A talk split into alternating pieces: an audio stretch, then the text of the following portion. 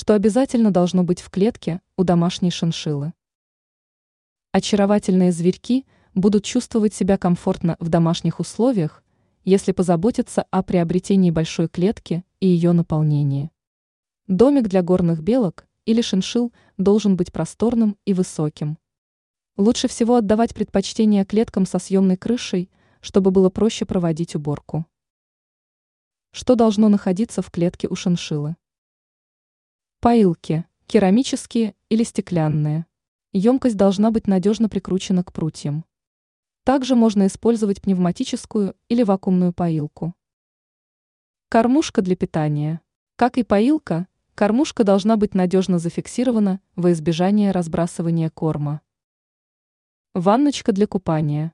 Вместо воды наполняйте ее циолитом или используйте смесь из древесной золы и песка, учитывая пропорцию 9:1.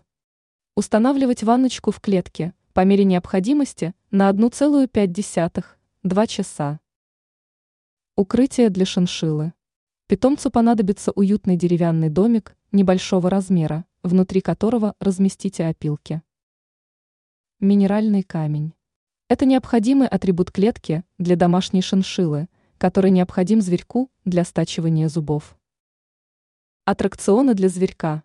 Шиншилле понадобится туннель, лабиринты, колесо для бега, гамак, лесенки.